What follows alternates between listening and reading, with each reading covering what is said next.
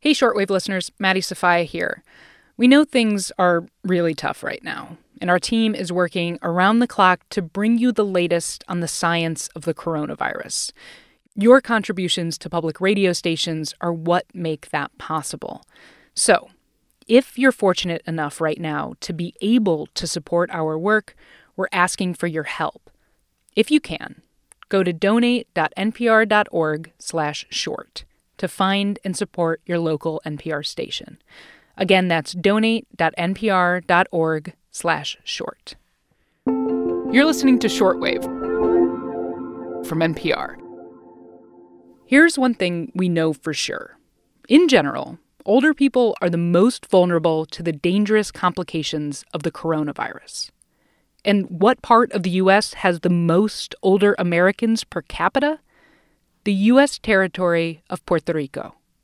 Puerto Rico is especially vulnerable because their healthcare system still hasn't fully recovered from Hurricane Maria in 2017, followed by a recent string of deadly earthquakes.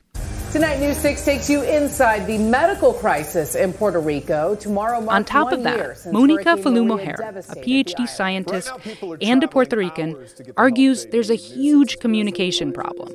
There's not as much information in Spanish, and it's not always timely. Recently, the White House put out some guidelines for, for the country on, on social distancing, and it took the government a couple of days to translate it into Spanish. And there were I know there were journalists who were requesting, you know, where is the, the Spanish language information for this? And it took them a while. A lot of Puerto Ricans speak English, but according to U.S. Census data, the overwhelming majority of Puerto Ricans who speak Spanish in their homes say they do not speak English very well. And some don't speak English at all. And in, in a situation like a pandemic, having accurate and evidence based science based information about preventive measures, about how to take care of your health, it, it can actually be a matter of, of life or death. So, Monica is trying to fix that. She works for a nonprofit called Ciencia Puerto Rico, a network of scientists and supporters trying to get the right information out about the coronavirus. And part of that is doing lots of interviews. And you know, early in the morning, you got to warm up that voice. Because I am in California and there's a three hour difference in Puerto Rico, yeah, I've been waking up at five in the morning a lot more than I, I usually do. what do you what do you got? Let me hear your vocal exercises. I don't have any. You need to tell me. Give me a couple of red leather, yellow leathers. Red leather, yellow leathers? Yeah, but you got to say it fast. Red leather, yellow leather. Red leather, yellow leather. Red leather, yellow leather. Red leather, yellow. I can't do it. so today on the show, how one group of scientists, educators, and community members are trying to bring accurate scientific information to Americans in Puerto Rico, and why it's not just about language it's about culture, too.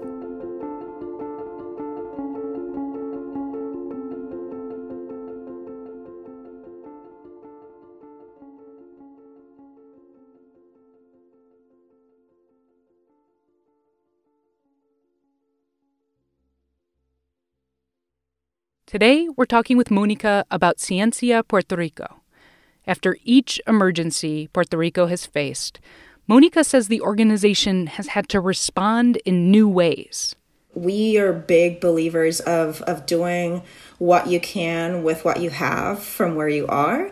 And one of the things that I have been leading in, in particular has been essentially a, a campaign to get scientists uh, speaking with the media. So, giving people, mm-hmm. giving scientists the space and connecting them with different media platforms so that they can provide their expertise and, and, and engage with the public and answer questions about uh, the coronavirus, about COVID 19, about public policy issues around this, about education issues.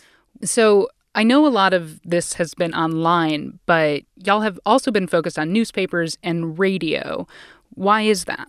Because we want to make sure that this information, this scientific information, is accessible to as many people as possible. Not everybody has access to the internet, or not everybody knows how to navigate a, a, website to find this information. And so, by working with different types of outlets and platforms, um, we're trying to make sure that we're reaching as many people as possible.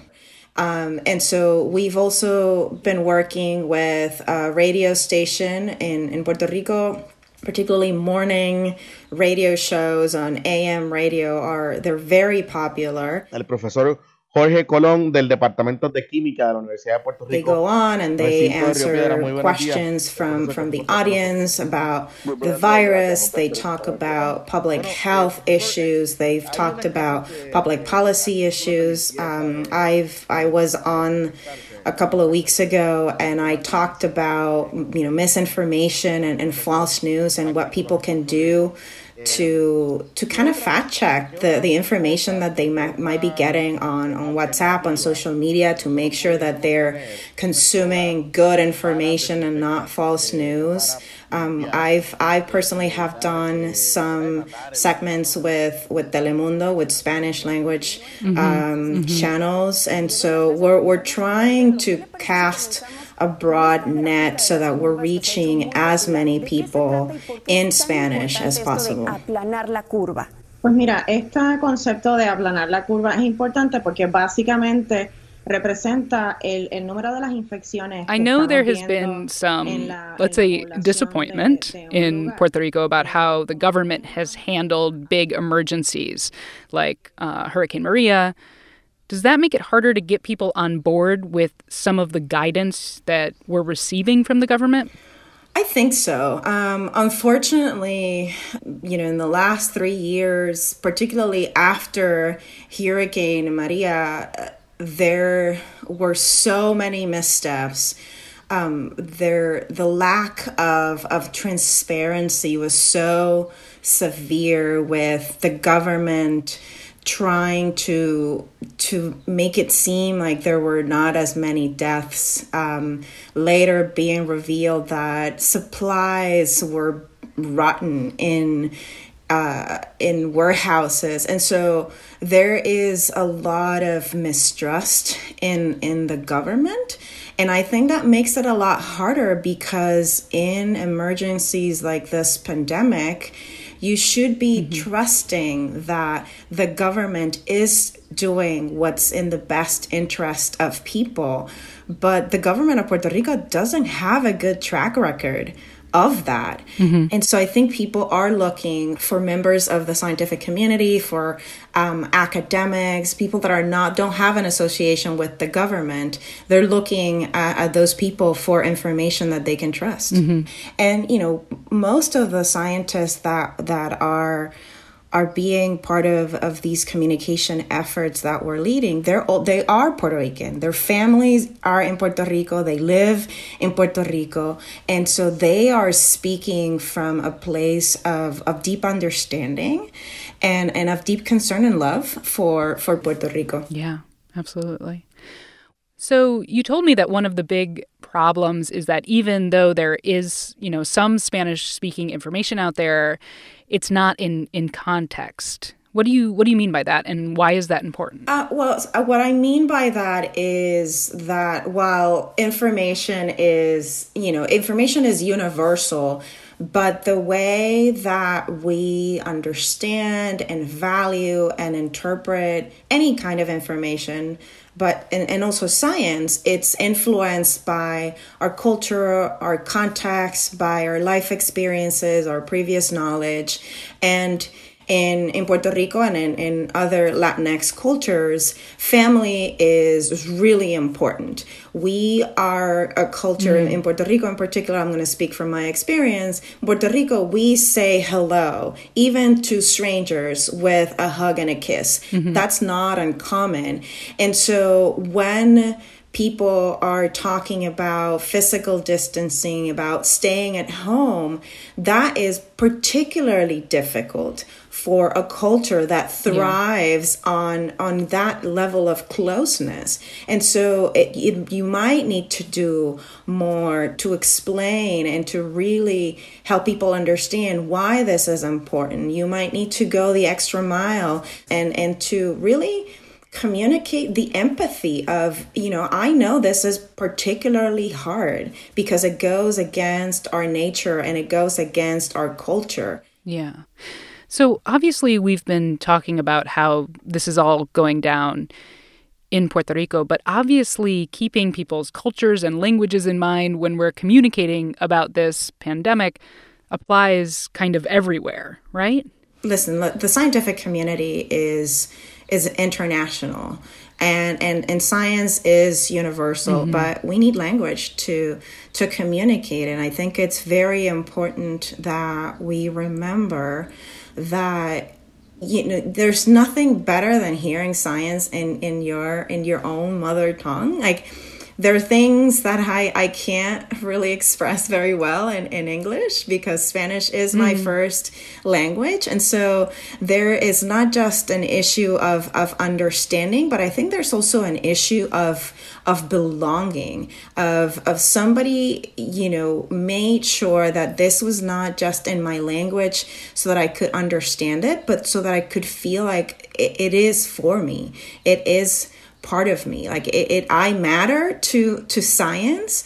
Um, and so i think that is that's an important element of of why making science accessible in non-english language is so important particularly in in a pandemic like this where access to information that people can understand and act on can really be the difference between life and death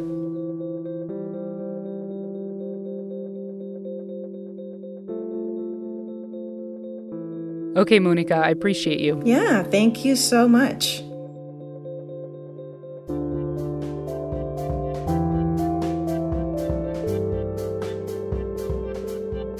Today's episode was produced by Brit Hanson and edited by Viet Le.